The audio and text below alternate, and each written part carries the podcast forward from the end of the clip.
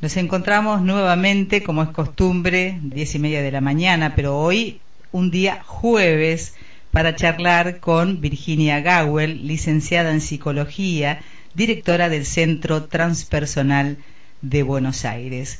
Y antes de darle la bienvenida, quiero hacerle una pregunta que seguramente ella responderá, como siempre, con todo su conocimiento. ¿La condición de mujer es tan complicada? Buen día, Virginia, ¿cómo estás? Buen día, Rosita querida, buen día. Y con esa pregunta así, sonriente. Creo que esta columna se llama "Ser mujer es muy difícil". Muy difícil. ¿Sabés qué me imaginaba mientras aguardaba así, tratando de estar lo más concentrada posible? Me imaginaba pedirle a todos nuestros escuchantes, como decimos, porque escuchan, no oyen solamente, escuchan, preguntan, se conmueven, hacen cambios en sus vidas, empiezan terapia, pues, creo que es lo mejor que puede pasar, tomar posesión de la propia vida,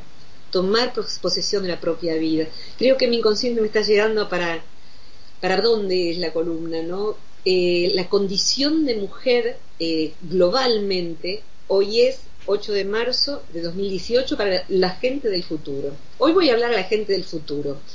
Les voy a contar que para el año 2018 y para atrás, ser mujer ha sido muy difícil. Porque yo estoy segura de que esta columna va a seguir dando vueltas mucho más allá de, inclusive, nuestras propias vidas, Ro.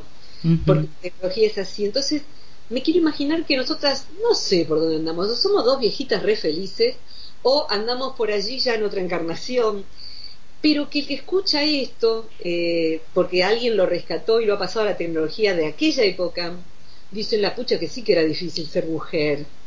Qué cosa, ¿no?, dirá aquella gente. Pensar que ahora todas tienen un sueldo igual que el varón, no hay maltrato. Había violencia de género en aquella época, se llamaba así, violencia de género. Los varones mataban a las mujeres, las tenían secuestradas en sus casas. Eso pasaba que una mujer se sentara en un colectivo y alguien le metiera la mano hasta los genitales. Eso pasaba. Pero es cierto entonces lo que decía el abuelo. Escuché a estas dos mujeres.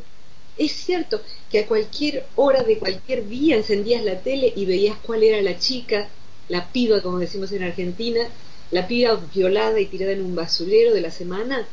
Entonces tenemos una colección de casos. Entonces, el caso María Belén, el caso Celeste, el caso María Laura, y ahí aparecían en aquel entonces las fotos íntimas de la chica, la foto de cuando estaba viva, resulta, y iba a la playa, y está en bikini, y claro, la gente decía, mirando esas fotos, y bueno, algunos decían: ¿qué querés? ¿Viste? Un poco se la buscó, mirá la ropa que usaba, seguro que tenía silicona en las tetas, o sea.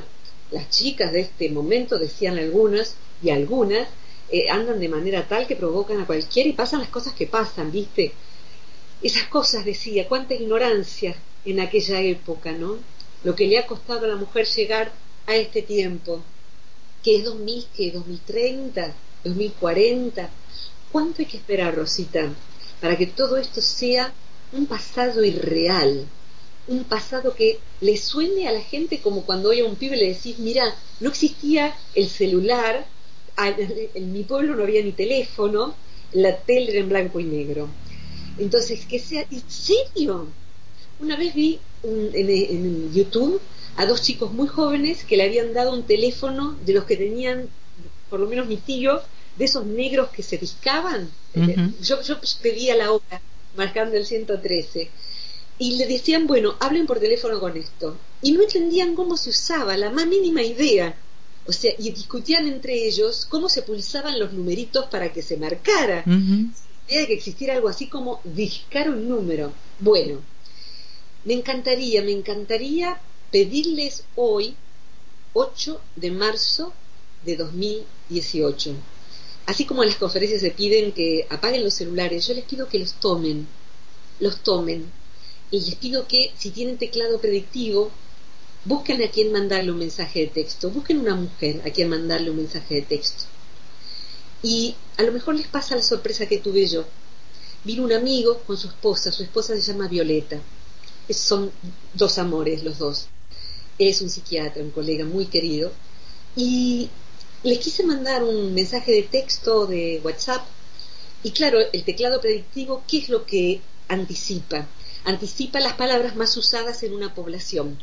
Uh-huh. Entonces pone gra y dice siaz, y a lo mejor vos querés poner granos de arroz. Entonces, bueno, pasan grandes confusiones, por esto ya sabemos. Entonces les pedí en una conferencia sobre la mujer y este mismo tema, qué difícil que es ser mujer, les conté esta historia y les pedí que abrieran sus celulares y buscaran poner la palabra Violeta, el nombre de esta amiga, y qué les aparecía. Y bueno, si ustedes están en 2018, en el futuro espero que sea otra cosa y aparezca Violeta y muchas otras palabras bonitas. Hoy, si ustedes quieren poner Violeta, aparece violada, violado, violador, violencia, violentada. Esas son las palabras que da a elegir el predictivo. Eso es ser mujer hoy. Eso es ser mujer hoy. No es solo eso. Por supuesto que no es solo eso. Ser mujer hoy es, Rosita, y después me harás aclarar vos siempre con tus intervenciones que me acomodan. Uh-huh. Ser hoy es tener, les aviso a todos, los varones sobre todo, es estar muy confundidas. Estamos muy confundidas. Pero ¿saben por qué? Porque empezamos a estar muy claras. Entonces, no sabemos muy bien qué hacer y nos damos cuenta de que nuestra propia confusión hace que tampoco los varones buenos, los nobles varones, sepan muy bien qué hacer. ¿Pagamos la primera cena de a dos? ¿Nos abren la puerta del coche o no? ¿Nos cuidan hasta que entremos a casa antes de dejarnos en la puerta? O sea, los gestos del caballero hacia la mujer, de cuidado, de amorosidad, o no, o yo me banco sola, o yo te pago la cena a vos. No sé, yo he andado tan confundida que he pagado hasta carrera de varón. Hay un psicólogo por ahí, no voy a decir el nombre, que fue pareja mía, y el día que me anunció que gracias a mí, porque yo había pagado buena parte de la facultad, en un estado de confusión muy grande de hace muchos años, me llamó para decirme que gracias a mí había un nuevo psicólogo. Y yo le dije a él, te felicito, y en mi corazón le dije al mundo, ay, lo siento, ¿cómo reparo esto? Ya no tiene reparación, o sea, yo ayudé a que esto saliera. Entonces, bueno, no sabemos qué hacer las mujeres, sobre todo las mujeres que queremos ser personas, queremos ser libres y queremos decir las palabras mágicas. Sobre mí, decido yo. Uh-huh. Esas son las palabras mágicas. ¿Qué hay del otro lado, Ro? Pensando en frases y en todo eso sobre la mujer, yo elijo siempre una de John Lennon. John Lennon dijo, de tantas cosas hermosas que dijo, una que es tan contundente. La mujer es el negro del mundo. ¿Qué quiso decir? Que el negro es segregado en todas partes. Pero, todavía. Pero todavía es 2018 y adoro a los negros. Yo tengo una abuela negra que crió a mi mamá y de su leche de negra amamantó a mi mamá, aunque seamos todos de piel blanquita, porque la piel no significa absolutamente nada.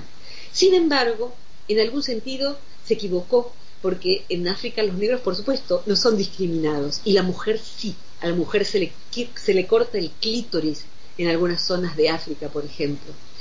¿Para qué? Para que no disfrute, porque se considera pecaminoso disfrutar. A la mujer se le venda los pies en Japón, en algunas zonas todavía. ¿Para qué? Para que sea pie más bello cuando sea grande, decían. Pero sobre todo porque el pie realmente crece menos y la mujer no se puede escapar de su marido. Entonces, si hay un inconsciente colectivo, como decía el genial Carl Jung, el inconsciente colectivo también tiene estas historias de género. Entonces, las mujeres de hoy, yo tengo 56 años, como sabés, Rosita, andamos por la misma generación. Uh-huh. La mujer de hoy, la mujer de 40, de 30 y para abajo, pueden decir, yo fui una loca que dijo, yo no quiero tener hijos. La verdad, no deseo tener hijos. Sí me casé, sí soy heterosexual. Lamento haberme casado. No lo haría de vuelta. Sí estaría para toda la vida con un hombre. absolutamente, porque soy absolutamente monógama, pero no haría todo ese despelote de los papeles y todo eso, salvo que fuera ya muy grande y me quedara con alguien ya que veo que sí es para siempre y tiene sentido. Pero este consejo de no te cases, o por qué te casaste, me lo dio la primer terapeuta de pareja que existió en el país y que era extraordinaria. Entonces, ¿para qué te casaste? No hay que casarte, me dijo ella, que tenía una pareja de 50 años y no estaba casada y era feliz. Ser mujer es muy difícil, entonces, ¿tenemos hijos o no? ¿Nos casamos o no? Tenemos que, ya ahora no es un tema, si tenemos que estudiar en la universidad o no. Podemos tener, no sé, una relación de pareja con una mujer y luego con un varón y luego de vuelta con una mujer. ¿Cómo es el amor? ¿Qué es un hombre? ¿Qué es una mujer? Mira, me está pasando, Rosita, que empecé a preparar, voy a dar ahora un seminario sobre Jung, que hace mucho que no lo daba, desde 2010. Y Jung hablaba de dos figuras, el ánima y el ánimus. Y él decía, el ánima es la mujer que está dentro del hombre. El ánimus es el hombre que está dentro de la mujer.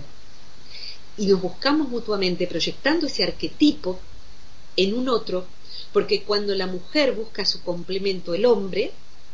Por ahora vamos a hablar, para no hacerlo más complejo, de la heterosexualidad. En ese otro se está buscando a sí misma, se está buscando completarse, pero se equivoca, lo busca fuera de sí y resulta que está dentro de sí.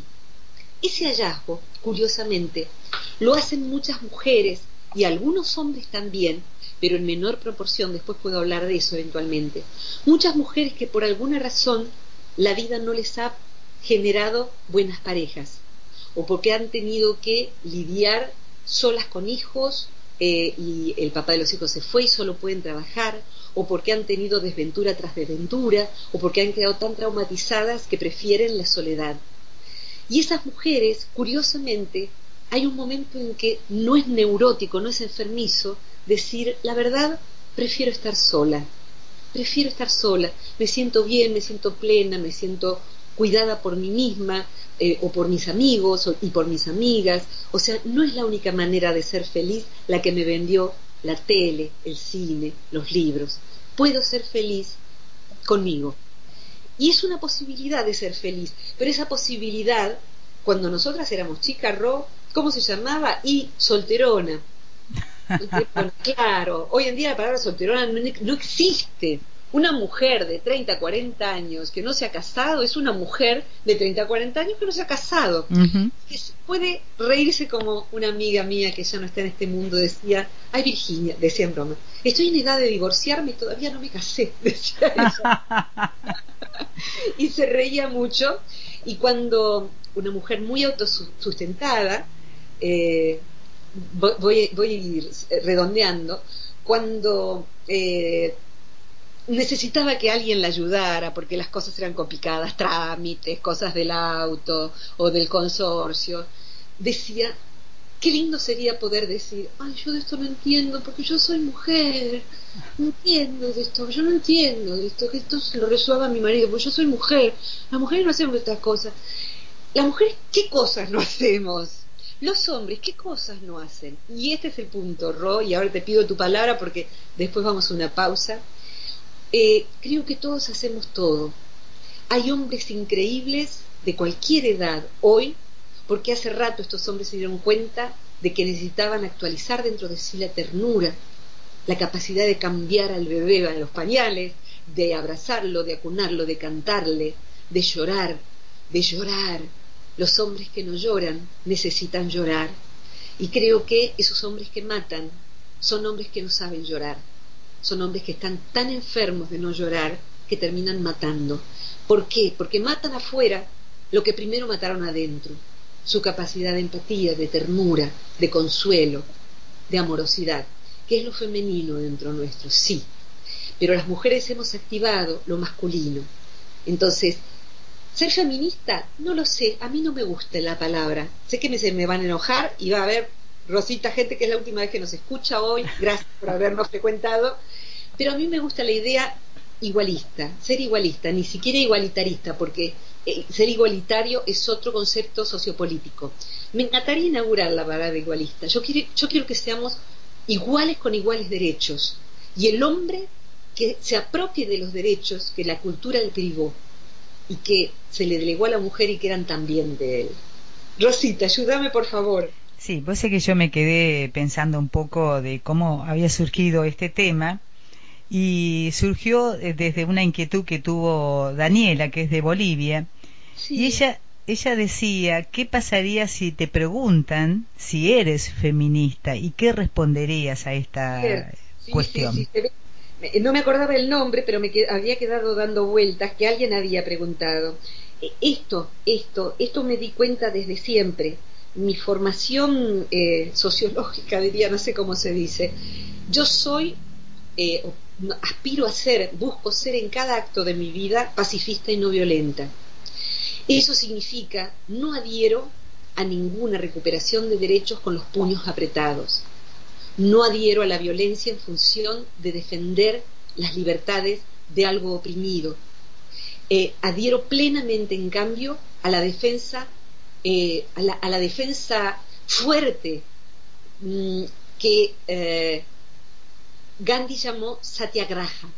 En vez de ser la fuerza del puño apretado, que muchos feministas utilizan y que terminan siendo igual que machistas, muchos digo porque a veces son varones también, en vez de la fuerza del puño apretado y lucharemos y vamos a reventar a todos estos machistas, ni una menos, y los vamos a matar si hace falta, no, estamos igual que el enemigo, digamos, si hablamos en términos de enemigo. Claro. Satyagraha es la fuerza de la verdad.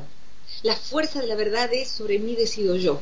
Yo voy a votar, yo voy a estudiar, yo no quiero tener hijos, yo sí quiero, yo sí me caso a los 80, yo no me caso, sobre mí decido yo. Y eso tiene una fuerza. Entonces, cuando una mujer se apropia de sus derechos, mira fijo a los ojos y puede ser que intimide. ¿Por qué? Porque la gobierna Satyagraha, la fuerza de la verdad, que es no violencia. Muy bien. Virginia, me gustaría que puedas hacer una especie de cuadro de comparación para el próximo bloque de lo que significa ser mujer en un contexto social en el cual fue bien educada, por decirlo de alguna forma, y en un contexto social de mucha pobreza o de violencia, como vos bien explicabas, que en África la mujer es violentada. ¿Se puede lograr hacer ese cuadro comparativo? Con todo gusto lo voy a intentar. Claro que sí, gracias. Es muy fina tu pregunta, muy delicada, y voy a procurar estar a la altura. Gracias, Virginia. Cuerpo flor de fuego, tienes paloma. Un temblor de primaveras, palomita.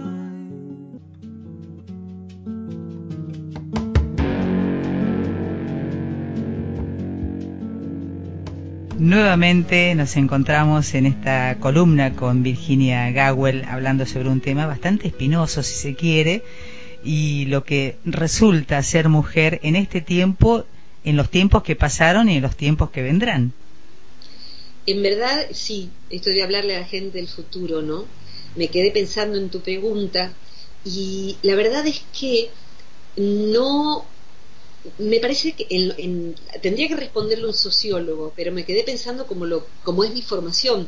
Soy psicóloga y vengo de una familia muy pobre. O sea, para el que no tiene una idea, yo pude hacer mis estudios porque don Ángel Macera y don Carlos Marino, gente del Rotary, pagó mis estudios. Mis papás no me podían mandar a estudiar al secundario. Entonces conozco muy bien la pobreza. La conozco porque vivo en un barrio donde hay mucha gente pobre, porque me muevo, porque soy clase media, y porque soy clase media de una mamá que andaba descalza arando el campo, y de un papá obrero. Entonces, he visto, me sale una palabra fea, la estupidización de la mujer, perdón, pero es esa, es como uno se estupidiza con lo que lo estupidiza, y uno deja que lo estupidice. La tele, por ejemplo, nos puede estupidizar. Nos puede estupidizar quedar presos de un amor. Yo he sido estupidizada quedando presa de un amor no correspondido que me hacía mucho daño. Uh-huh. Es una estupidez, y no es agresivo decirlo. Es como casi cariñoso decir, yo no soy estúpida, estoy haciendo una estupidez. ¿Por qué? Porque hoy en día encuentro en Facebook, ayer separé de Facebook, una nena que decía, ¿qué hago si me tratan mal? me trató bien y me voy. Uh-huh. Entonces, bueno, creo que las niñas hoy están siendo educadas para eso. Entonces yo no hice eso, y hoy miro y digo, qué estupidez lo que hice, mirá cuánto tiempo perdí, cuánto mal me hicieron. Son aprendizajes. Cuando se me va, digo, son aprendizajes, hice lo que pude.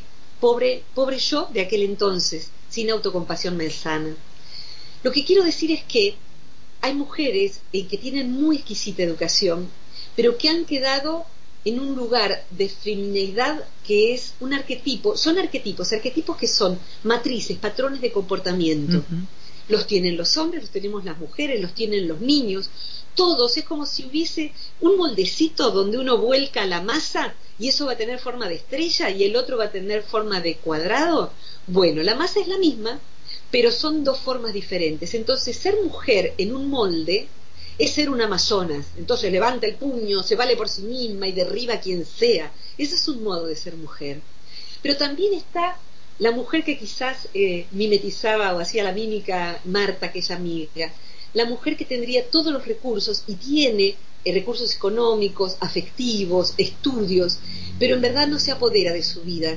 Queda subsumida a un té con amigas, a ir de shopping. Es un poco la mujer que representa un banco que promociona la tarjeta de crédito. Me da mucha pena que sea tan exitosa esa publicidad, porque esa mujer es una mujer vacía, gasta, miente. El arquetipo de mujer que ha difundido con un triste éxito, porque la verdad que si eso es éxito es muy patético. Una tarjeta de crédito. Y digo así, qué retrógrada la publicidad que hicieron, qué espantosa, qué mal que retratan a la mujer. Esa publicidad es violencia de género, porque es una mujer que, les cuento a los del futuro, es una mujer que hace estupideces. Entonces lo que hace es ir de shopping, reventar la tarjeta, mentirle al marido, dice que gastó dinero en un vestidito para la nena que está cuidando el marido, pero ella se ha gastado en zapatos y en bolsas y más bolsas y más bolsas. Hay mujeres así, claro que sí. La mujer que quizás inclusive sabe que su marido tiene un amante, pero por seguir teniendo el sustento económico, se queda en eso, para seguir saliendo de shopping. Tiene una vida vacía, una vida cuyo vacío trata de rellenar con botox y siliconas. ¿Existe esa mujer? Existe, siempre existió. Antes usaban tapados de piel, hoy le tiran un balde de brea, si lo ven con tapado de piel, los animalistas. Pero siempre existió la mujer hueca y vacía. Lo triste y lo patético es que un banco haga publicidad con eso, resaltando ese arquetipo, realzando ese arquetipo, y además promoviendo la estupidez y la mentira y un montón de otras cosas, y que ese hombre, que es un hombre tierno, que cuida a su hijo y demás, se vea como un hombre idiota, porque la verdad, su mujer le está mintiendo, le está gastando la plata, y él le cree, mientras se queda haciendo la comida, tratando de atender a la nena. Qué publicidad patética. Y sin embargo, evidentemente es exitosa la saga, evidentemente es exitosa porque la siguen y la siguen. Entonces, ¿por qué la siguen? Porque todavía se nos identifica a las mujeres con esa asquerosidad. Realmente me parece que tendría que estar defendido por el INADI, ese código publicitario. El INADI para el futuro, cuando ya no va a haber segregación racial ni ningún tipo de esas cosas, el INADI defiende los derechos cuando hay segregación por género, segregación racial, segregación por discapacidad, etcétera. Y esa publicidad ahí anda alegremente, como algunas otras y algunos otros programas, claro. Entonces, la mujer que se da cuenta de que la trama es sobre mí decido yo, pareciera ser que no tiene que ver con el nivel de instrucción, sino con un nivel de dignidad. Y lo he visto en mujeres pobres, en mujeres que no han tenido instrucción, en mujeres que hacen por ellas mismas, e inclusive que ponen un merendero para un montón de otros, que tienen a lo mejor mujeres que tienen demasiados hijos y no tienen con qué darles de comer. Entonces, sí está la mujer de Galicia y sí está la mujer que prefiere seguir siendo ignorante, con o sin instrucción. Hay mujeres con instrucción que le dan de comer basura a sus hijos, y que la verdad que hoy, por entrar a internet y mirar más o menos qué es sano para un hijo, no hace falta tener un posgrado en Harvard para saber que los chisitos y las galletitas dulces y todo eso no son buenas para el desayuno de un hijo. Entonces, la ignorancia parece que no tiene que ver con el nivel de instrucción. Yo miro la inteligencia con la que nos crió mi madre, el tipo de mujer que soy, y digo, les cuento a todos, Posiblemente ya mi mamá no esté, hoy tiene 87, la gente del futuro de 2030, no sé, sería un fenómeno si mamá todavía estuviera, pero no me llamaría la atención. Es una mujer que a los 86 años, 85, empezó a estudiar por internet, por ejemplo. Empezó a usar Google, empezó a tomar cursos de... tiene tercer grado de primaria. Y mi mamá, cuando enviudó de un marido que la amó y con el que estuvo juntos desde los 9 años de edad, cuando papá murió, mamá dijo, sobre mí decido yo. Yo voy a aprender cosas nuevas, yo voy a remontar la vida, yo lo voy a extrañar toda la vida, pero voy a ser feliz también sin él. ¿Me permitís? Sí, claro. ¿Me permitís? Creo que Eugenia en este caso tiene una memoria ancestral muy importante. ¿Cómo no? La abuela Juana. La abuela Juana. La abuela Juana, fíjate vos, ¿no? Ahí también se ve, hablamos de polacos, la abuela Juana nace en 1910. Y en 1910, a los 16 años, la abuela Juana ya había decidido que iba a enseñar inglés a los polacos porque nació o se mudó a Chicago cuando era muy chiquita, no lo sabemos. Y cuando se enamoró a los 16 años, dijo, sobre mí decido yo, me voy a América. Y se enamoró de ese que fue mi abuelo, que no fue muy buen marido para nada. Pero mi abuela muere a los 21 años, pero sabía tocar el violín, solía tocar la mandolina, hablaba 5 idiomas. Y decidió hacer su vida, tuvo 3 hijos y murió a los 21. Sobre ella decidió ella, murió porque no existían los antibióticos nada más. Pero qué grande hubiera sido esa abuela, ¿no? Entonces, en todos los tiempos, esa energía femenina es adorable. En todas nosotras está eso. Y en todas nosotras también está las que desde ese lugar puede elegir un hombre que diga las otras palabras mágicas. ¿Sabés cuáles son? A ver. Mi amor, sobre vos decidís vos. Bien. Es así. Y así son las palabras mágicas de los papás cuando los hijos van teniendo ya adultez, inclusive para equivocarse espléndidamente, como lo he hecho yo, con una pasión, yo me equivoco así, con una certeza, o por lo menos cuando era más joven. Pero es eso, sobre vos decidís vos. Todo humano tiene ese derecho. Y le digo a los varones que son manipulados por la mujer. Esto sucede, lo veo entre los gatos, lo veo entre los perros. La mujer tiene una gran capacidad de manipular al varón y someterlo. Y por eso se dice es un pollerudo, en Argentina por lo menos, no está debajo de la pollera de su mujer. Es un arquetipo también. Entonces, a mí me gustaría, hoy que es el Día de la Mujer, redondear este encuentro nuestro, Rosita, con una petición a las mujeres de hoy. Las de mañana, las de pasado, las del futuro. El igualismo lo tenemos que crear nosotras también. Entonces, si una se da cuenta de que está manipulando, tiene que dejar de hacerlo. Es así de simple, tiene que dejar de hacerlo. Y si no puede, tendrá que hacer terapia para poder. Si una está reteniendo a un hijo, si una está siendo violenta con las personas de su propio género. La mujer, la violencia de género también se ejerce de mujer hacia mujer. Entonces, tenemos que ser buenas mujeres en este tiempo donde nos quejamos con justa razón de la violencia de género. Pero las mujeres tenemos que ser justas con las otras mujeres. Las mujeres no podemos hacer la bajeza de chismosear sobre otras mujeres, de hablar por debajo, de cotillear, de criticar, de rebajar. Entonces, creo que este tiempo nuevo, el que viene, el que ya está, tenemos que crearlo entre todos. No podemos permitirnos la violencia hacia la mujer, pero tampoco la violencia de la mujer, ni hacia el hombre, ni entre nosotras.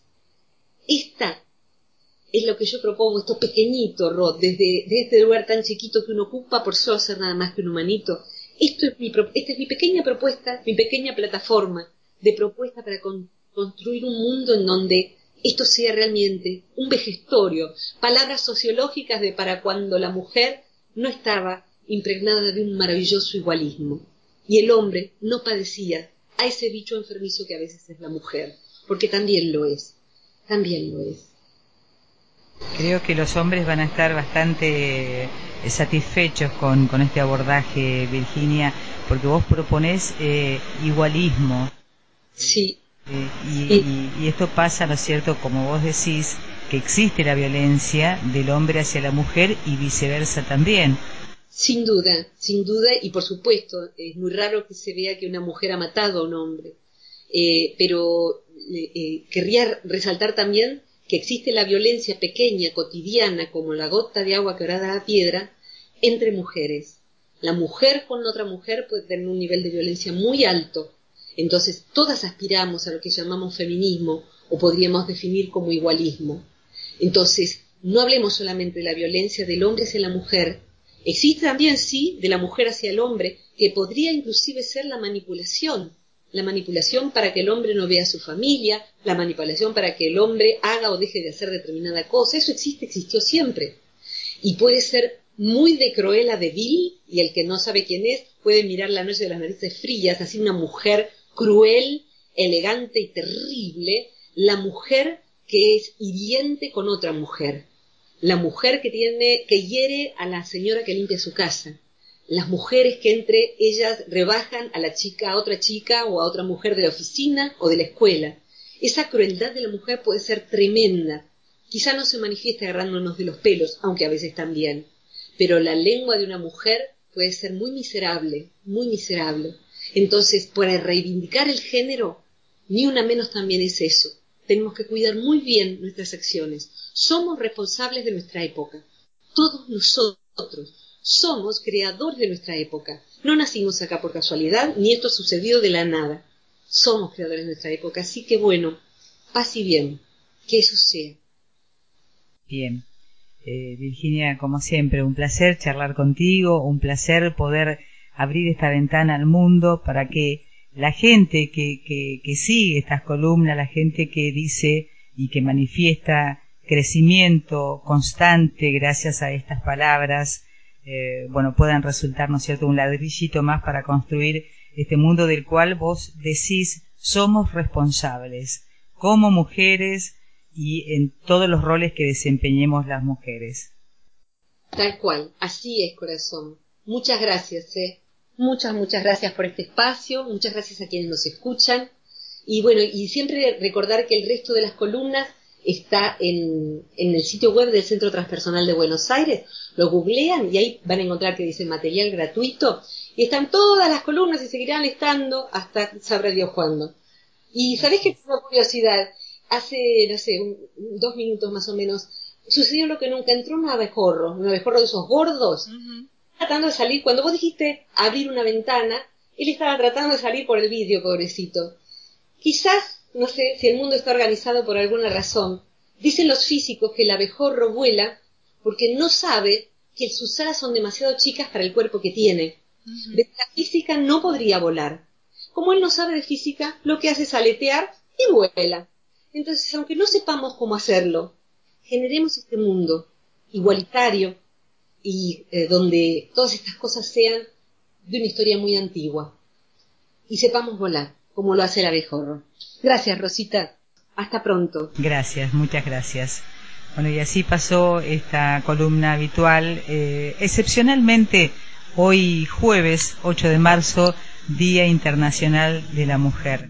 Palabra precisa y el conocimiento volcado hacia el mundo de parte de Virginia Gawel, directora del Centro Transpersonal de Buenos Aires.